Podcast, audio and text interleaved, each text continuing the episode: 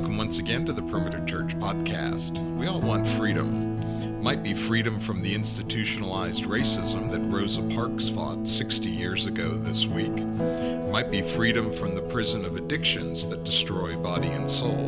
It might simply be the freedom to do what's right. What will you do to get that freedom? Lead teacher Randy Pope starts the new series Freedom with this message entitled Freedom from Sin covers Romans chapter 6, verses 1 through 14. Thank you for joining us today. We're starting a series today. The series is entitled Freedom. If you've been around Perimeter very long, I'm sure at some point you've heard the discussion about the three greatest commodities of life. This would certainly be my opinion. I think most would agree.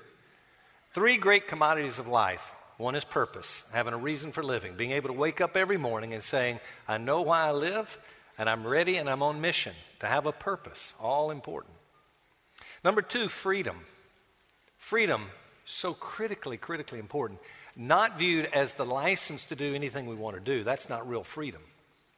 Freedom is the power or ability to do the things we know we should do. Number three, assurance. How do you know how do you know when you die you're going to be okay? And to have that kind of confidence that I'm in a good place when I die. Well, you put those three commodities together, and let me tell you, you've got life. Those are the three great important commodities from my perspective. The series that we're in today is on the second of those three commodities. The series is entitled Freedom. It'll be in Romans chapter 6 and 7. It'll cover a seven week period, but I want to suggest to you that this study in Romans is truly, this truly is the place to figure out how to find freedom, how to live the Christian life. I mean that. First of all, Romans, considered the crown jewel of the Bible. Many would suggest through history, many of the greats say, if you know one book, know the book of Romans. I remember going to a man when I was in college, a young believer. Man was a seminary professor. He was noted around the country. College students from all over were uh, trying to listen to his, his uh, tapes to hear what he was saying and to learn from him. And I happened to be at a conference where he was a speaker, and I had an opportunity to talk to him for a few minutes. And I said, I just want to hear from you. You tell me, what, what's the most important thing? Tell me, what do I do? I want to I want to grow in my faith. I want to be strong in my faith. Give me one thing. He looked at me and he said, Romans. Master the book of Romans, particularly chapters 1 through 8. He said, The first year of my Christian life, every day in Romans, I'd read a little bit of a commentary after I'd read the scripture on those verses, and I would try to understand. And from that day forward, I said, Romans. And I have to say, of all the most critically important chapters in Romans, I can say this. This chapter 6, leading into 7, for me personally, is the most critical teaching for my Christian life that I have ever received. My, my insight into this text, as your insight into this text, will be absolutely life changing to you. If you embrace it, if you understand. Very important teaching on freedom. I'd like to give you a context for the text that we're going to be looking at since we're jumping into Romans. By the way, uh, if you've been here very long, you probably know this that uh, I started out year one 40 years ago in this church, 39 plus years ago, I said, we're going we're going to learn Romans as a congregation. There's going to be a church that's fed well in the book of Romans so that the same thing happens to this congregation that happened to that professor and what I believe has happened in my life because Romans is so critically important. I said, every year, one series out of Romans. We'll pick up where we left off the next series, and the goal every five years we'll cover chapters one through eight. This happens to be six years ago that we covered this series, but I'm telling you, every time I get in it, every time I study it again, I go, this is critical. You're going to hear some things, I hope, that is familiar. You that have been around a while, I hope you've heard this before and you hear it again and again and again. this morning, Carol and I were both in the bathroom, and, and she said, I'm looking forward to hearing you preach again. And I said, Well, thank you very much. I said, I have to tell you, though, what you're going to hear is the same old. You've heard me, because when I go somewhere else to preach, I give a little quick summary of, of this whole series I'm giving you. I give in one message. And I said, You've heard this so many times. And she said, You know what? I can't hear it enough, though. And my response was, You know what? It's the same with me. I can't give it enough. I can't think about it enough. So much so that this is true. I'm saying every day. Is there an exception? There have probably been a few, but for years, every day, I began working through the outline that you're going to start today. And it didn't take me but two minutes, one minute, but I walk through the truths that we're going to be unpacking. And I think about it for a few minutes.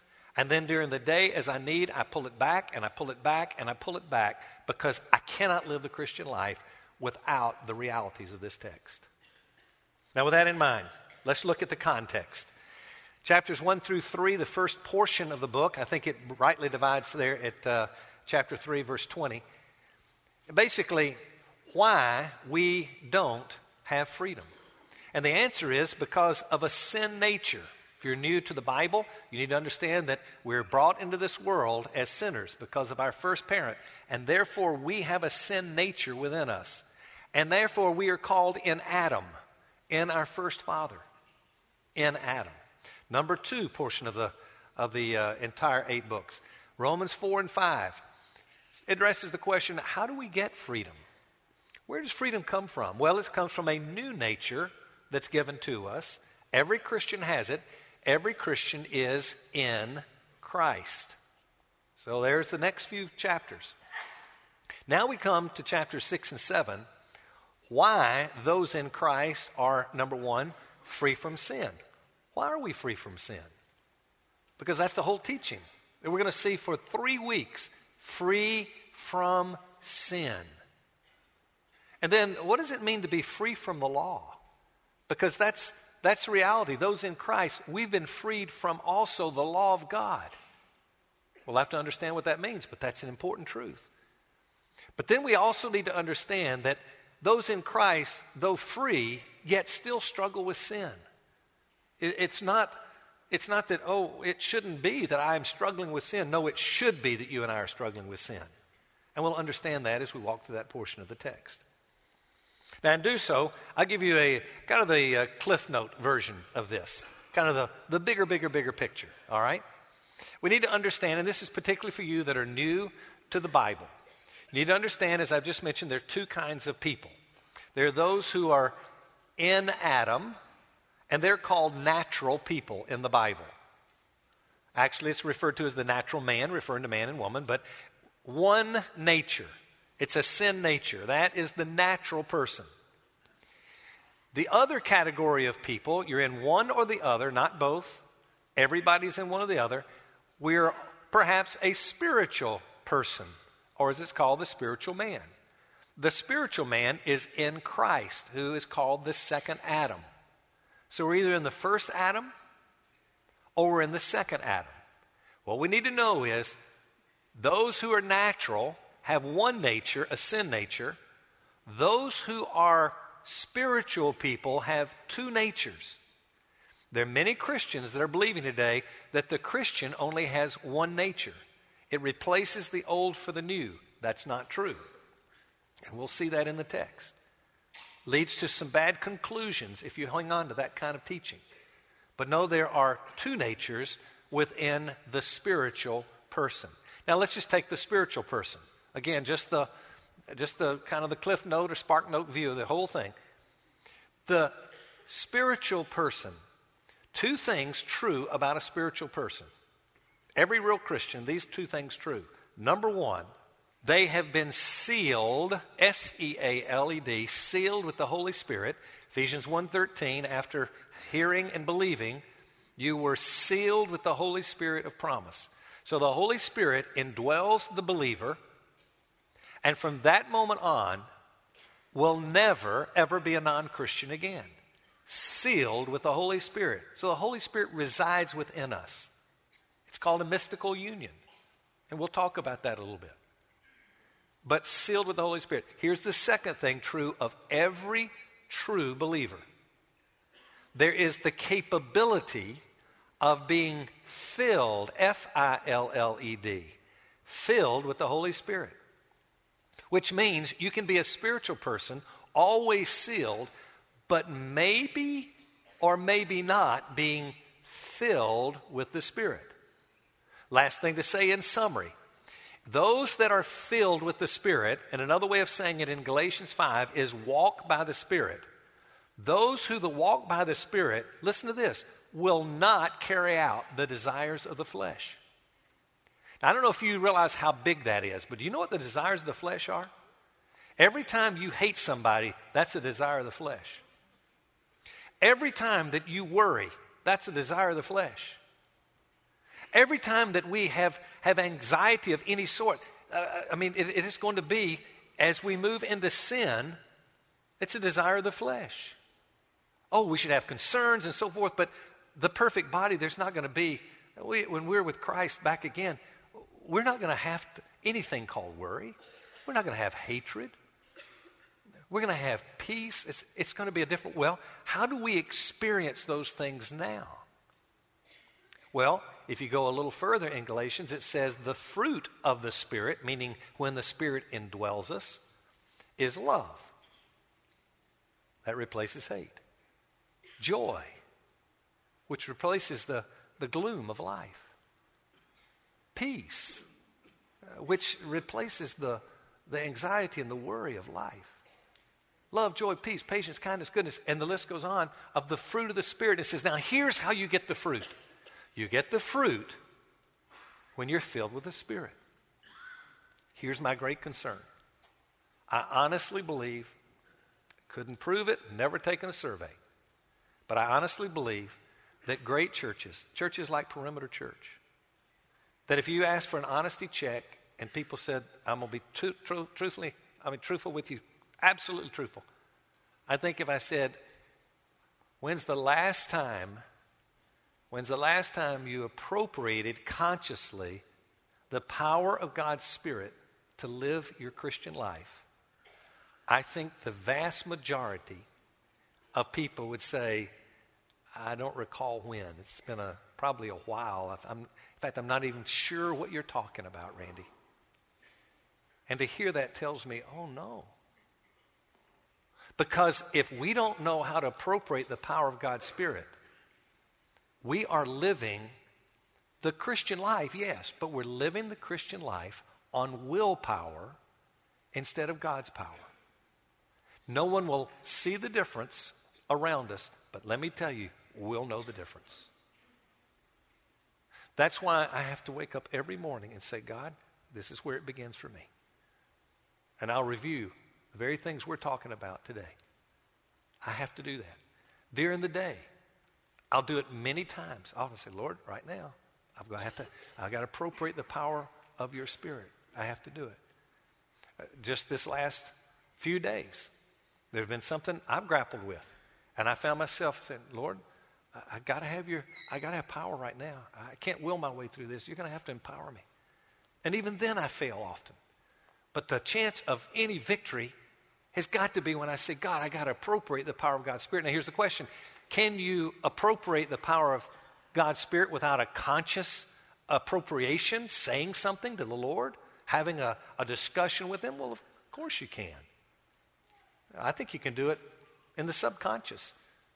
I think it's true of prayer. Is it true that you've got to consciously be praying a prayer, a formed prayer, in order for you to be praying? Well, apparently not if the Bible says pray without ceasing. You can't just walk through every moment of every day praying a prayer, praying a prayer. No, no, no. It's being in a spirit and an attitude of prayer. Can you be in a spirit attitude of being filled with the Spirit? Yes, you can. But let me tell you, would it not be strange if I were to ask a group of Christians and I would say, look, what's the last time that you consciously prayed? And they said, oh, I don't remember last time I consciously prayed.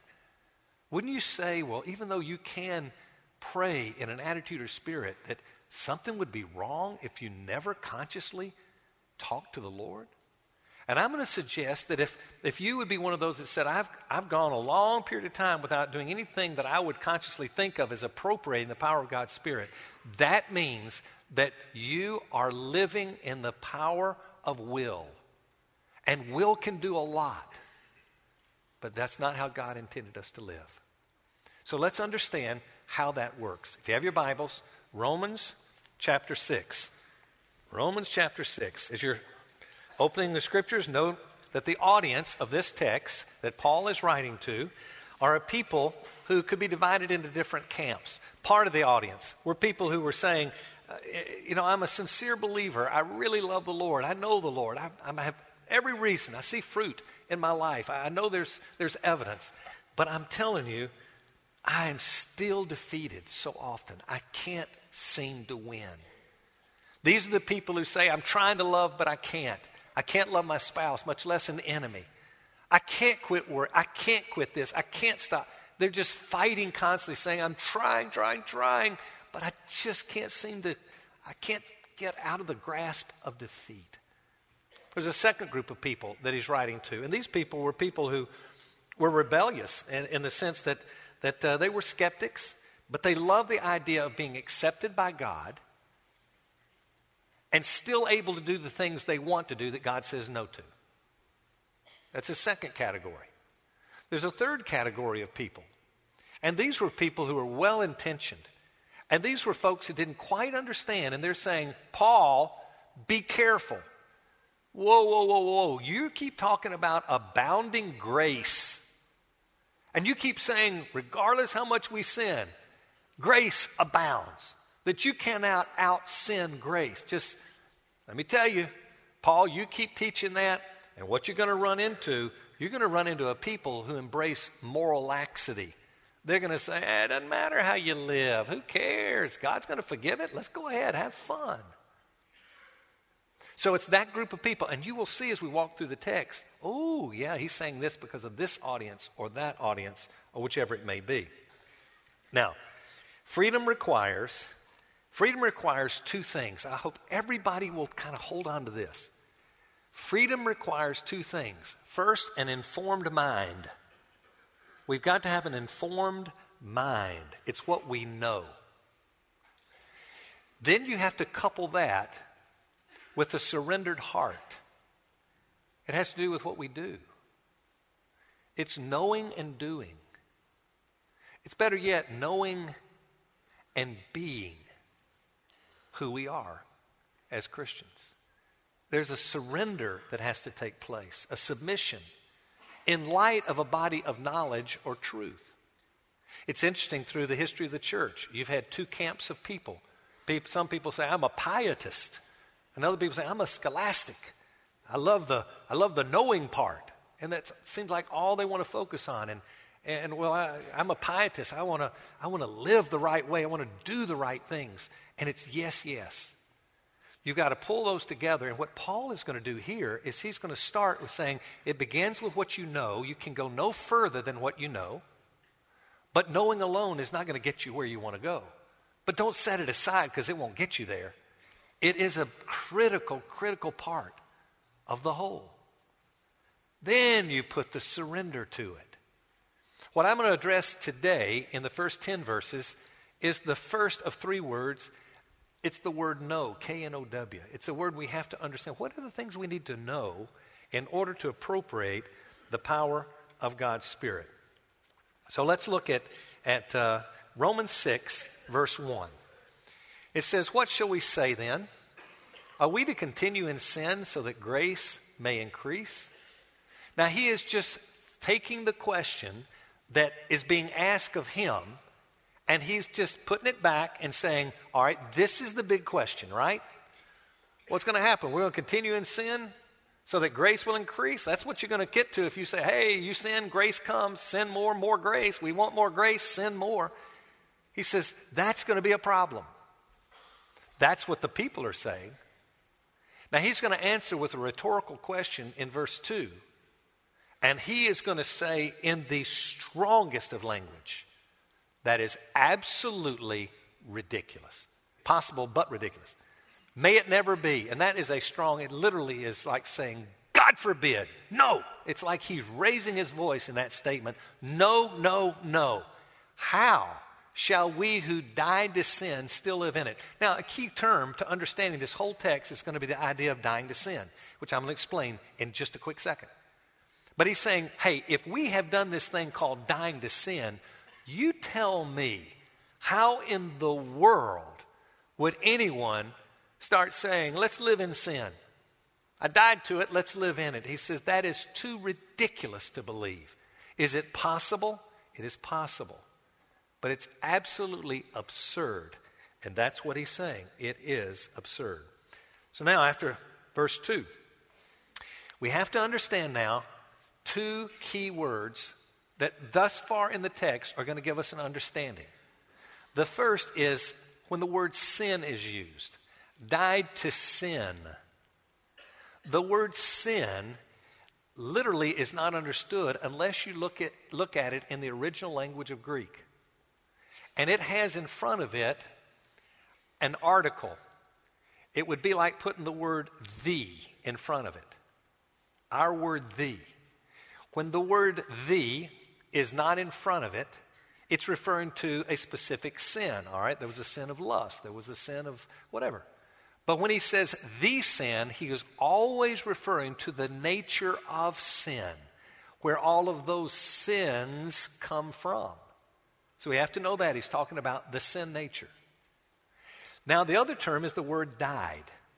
What does it mean when he says died? Well, don't we know that the word died means separate? You know, the body separates from the soul when we die.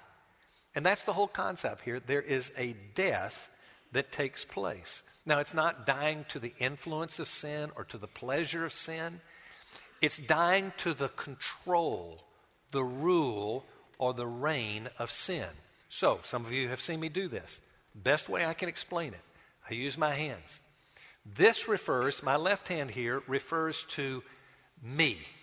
Randy Pope, this is me, my left hand. This right hand is my sin nature. When I come into this world, just like you, we are united with our sin nature. We are bound to our sin nature. We're bound to sin. We are not going to be able to escape the controlling power of sin. It's who we are. We are sinners. And because of what Adam did, corporate personality, which everybody fights and hates, it's the greatest concept in the world because what's true of Adam is true of us because we're in his family. And God treats us as one family. So he sins, I sin. We all sin. Here I am. I'm like this. I'm bound to him. Now, I need I need a third arm, and I don't have it. So here's what I'm going to do. I'm going to, first of all, let me just say, here I am. I am bound to sin, but then I die to sin. I die to sin. This is what happened. There's a separation. Remember, the word means separate. Boom! That's what happens at the moment of falling in love with Christ. At the moment of what we might call being born again, this happens. And we're separated. Never, ever, ever, ever again to do this to come together. It can't happen because, why? We've been sealed with the Holy Spirit. What's that mean? Well, I need another arm. So I'll assume this stays here as my old nature, and a third arm comes in. And I'm united with Christ. This is His Spirit. And I'm united with His Spirit.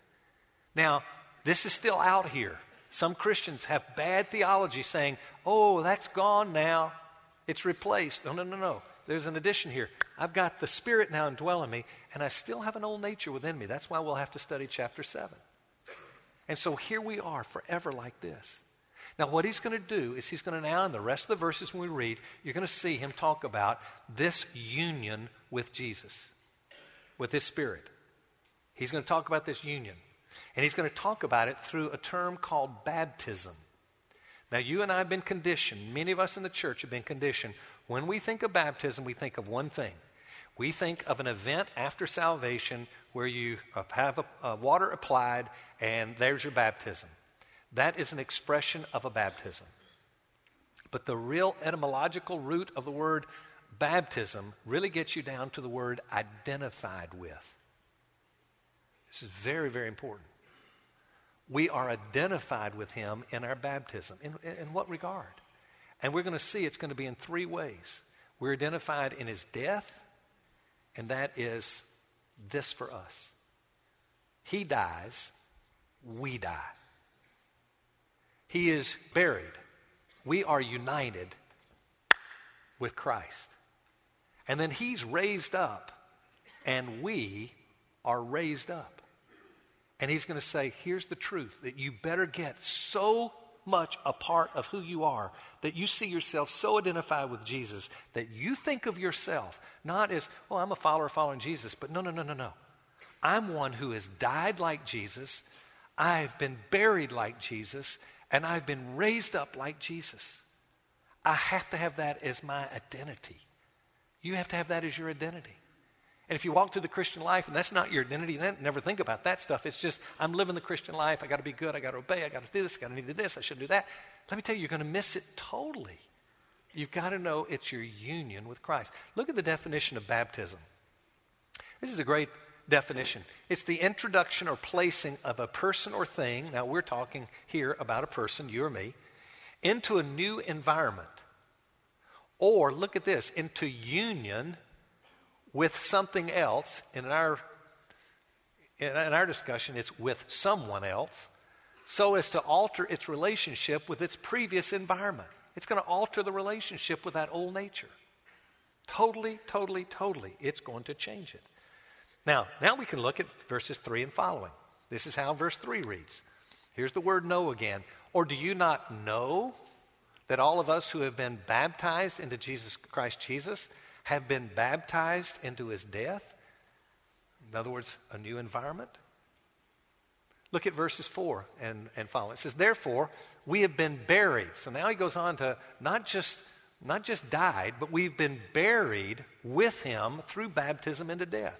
So that as Christ was raised from the dead through the glory of the Father, so we too might walk in newness of life. For we have become united with him in the likeness of his death certainly we shall also be in the likeness of his resurrection.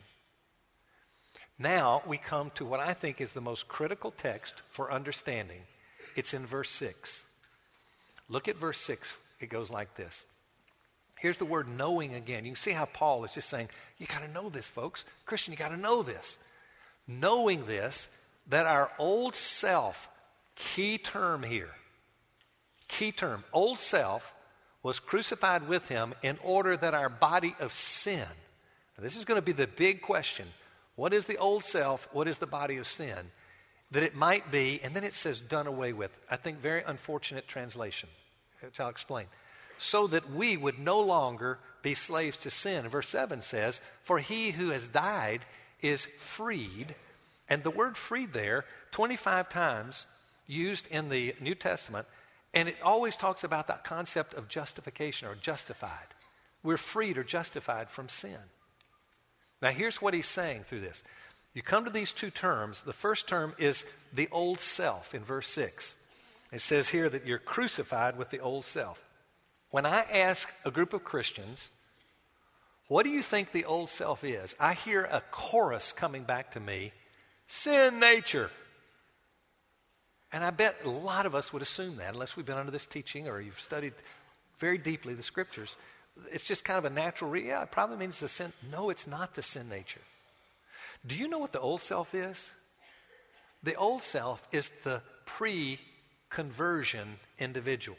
In other words, the old self is Randy before he became a Christian. Gone forever, crucified. You will never, ever, if a true Christian you will never see me as a non Christian. I will be a Christian forever. I don't care what happens. I'm a Christian forever and ever and ever. Got it? But now you come to this next word, the body of sin. There's the sin nature. There is the sin nature. And unfortunately, the translation that's so often used is done away with. Well, first of all, that's not what the word even means. The words, in fact, you'll look in many of your study Bibles, and in the margin, it will say, actually, comma, rendered powerless. And I'm going to dig into that next week. But that's the idea that it's now this nature boom, it's rendered powerless, meaning it has no control over me unless I choose to let it, but it on its own, I cannot say, I'm back here. No, no, no, no, no, no, no. I am a different person forever. And so, this concept in verse 7, freed, literally the idea of justified. Let me read a journal. I wrote this last night, but just a journal thought here on this. I put, the only way to be justified or freed from sin is to receive the wages of sin. And if sin requires the death penalty to be freed, one must die and then be raised from the dead. And then I put, how can this happen? Only one way by union with Christ. It's the only way. If I die to my sin without a union with Christ, I'm dead. I'll never rise again. That's what happens to a, a lost world without a Savior.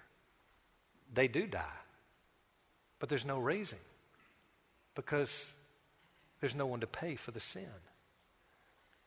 It has to do with union. And the union has to do with identification. Let me put it this way there's a guy in the gym where I worked out for many years, and we were in this little class together. And I, he, he is just a loyal, loyal, loyal follower of a team that I really, really don't like. and you talking about, I mean, really obnoxious, okay? Really, really, really obnoxious. And we have fun together, and we spar, and he comes in, and he says, I'm telling you, and I'm telling you. Fine. I mean, he's so beyond me. I go, yeah, you, your team may beat my team. I don't know. I don't know. And, yeah, you better believe we're going to beat your team. And he's just always that. And I'm so, one day I went to him, and I said, I need to ask you, when did you graduate from that school? He said, oh, I never graduated from that school. I never went there. I said, you didn't go there? He said, no. I said, when did you become such a I mean, he flies to every game, he does this. And I, I said, When did you become such a loyal fan? Oh, about X years ago, not, not long, eight years ago, whatever. And I said, Really? You've really become a. Why do you do that? Why are you such a fan? And he said, Well, because my wife is a fan of one of their greatest competitors, and I wanted to be against her, so I just picked this team. And I said, You're living and dying every day.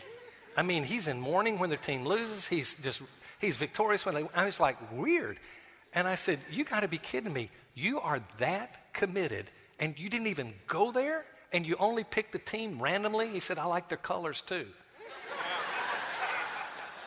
and, and he is literally emotionally up and down, as so many of us are about our, our teams and so forth. I know.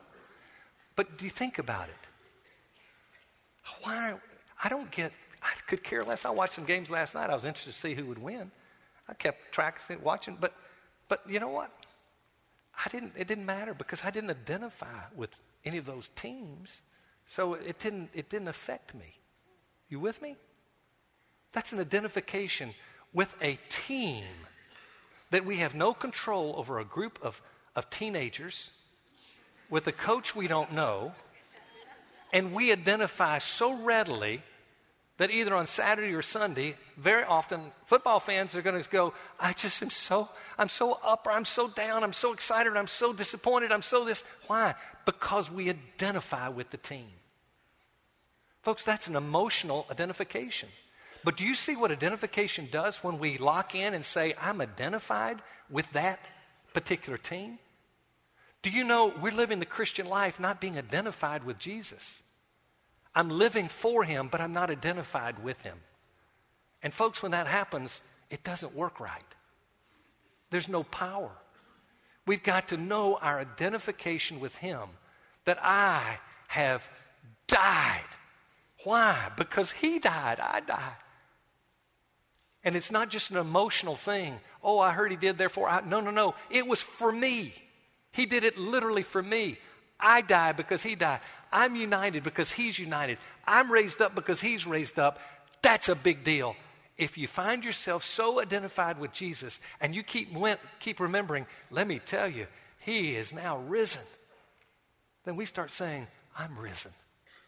I've been, re- been raised to a newness of life. How do, I, how do I experience this? Through a power that comes through being united with Him. How can that be? Because I've been separated from a sin nature that He'll never, never allow to come back and get me again. Let me tell you, that's when people start understanding the Christian life. You see, it's not about what have I done for Jesus lately. It's all about what He's done for me. That's why in this church, you hear a different message that comes in this church from a lot of places we've been. Where instead of it's how do you do this and how do you do that and how can I help you do this and how can you become a better this and let me teach you four steps, let me do. Now there's a lot of practical training here, but folks, the emphasis here is no, no, no. Think about what he did for you. You won't identify with him. You'll just try to get something from him. It's not the same. You get identified with your Savior. That's the answer. So, seeker, I hope that you're kind of putting this together right now so that you're no longer thinking, oh, I guess this Christian life's about deciding to follow Jesus and start following his ways. Oh, you'll follow Jesus and you'll want to follow his ways, but it's because you identify with him. His team is your team. And you can't get out of the grip of that. And you're just consciously remembering that's my team, Team Jesus. You get all excited about your Team Jesus. Oh, you'll be up because he's up. And when you're down, you'll say, This is crazy. I need some power to get out of where I am. And that's when you'll know. And then you'll start considering what you know. And with that, then you'll surrender the heart and you'll present the members of your body as instruments of righteousness. And next thing you know, you've got a power source that you didn't have before. Is it all power, all there? No, no, no, no, no. Because I don't know it well. I'm not presenting well. But I do it day after day and week after week and month after month, and something happens. There's a growing influence where you identify more and more and more. That's what Christian living is all about. Christian, don't be deceived to make it so shallow. It is far better than what you think. Seeker, don't allow anybody to make you think it's about praying a prayer, walking an aisle, getting emotional, and doing your thing. No, it's accepting his thing on your behalf. That's the Christian life. Let's pray together. Father in heaven, we pray that you would grant us to be a people who walk in your spirit, putting to death the deeds of the flesh, and may we do it through our constant knowing and constantly considering what we do know about our identification with you. We're blessed to have you do for us what you've done as Christians. And for those of us that are here as seekers, oh God, let us see the bigger picture. May we fall in love with you because of the bigger picture. And may we walk with you from this day forward. And we ask it in the great name of Christ our Savior. Amen. You've been listening to the Perimeter Church podcast. Perimeter Church is located at the corner of Highway 141 and Old Alabama Road in Johns Creek, Georgia. Please visit our website at www.perimeter.org for more information to give us your feedback and find other messages from our teaching team. Thanks for making this podcast a part of your day.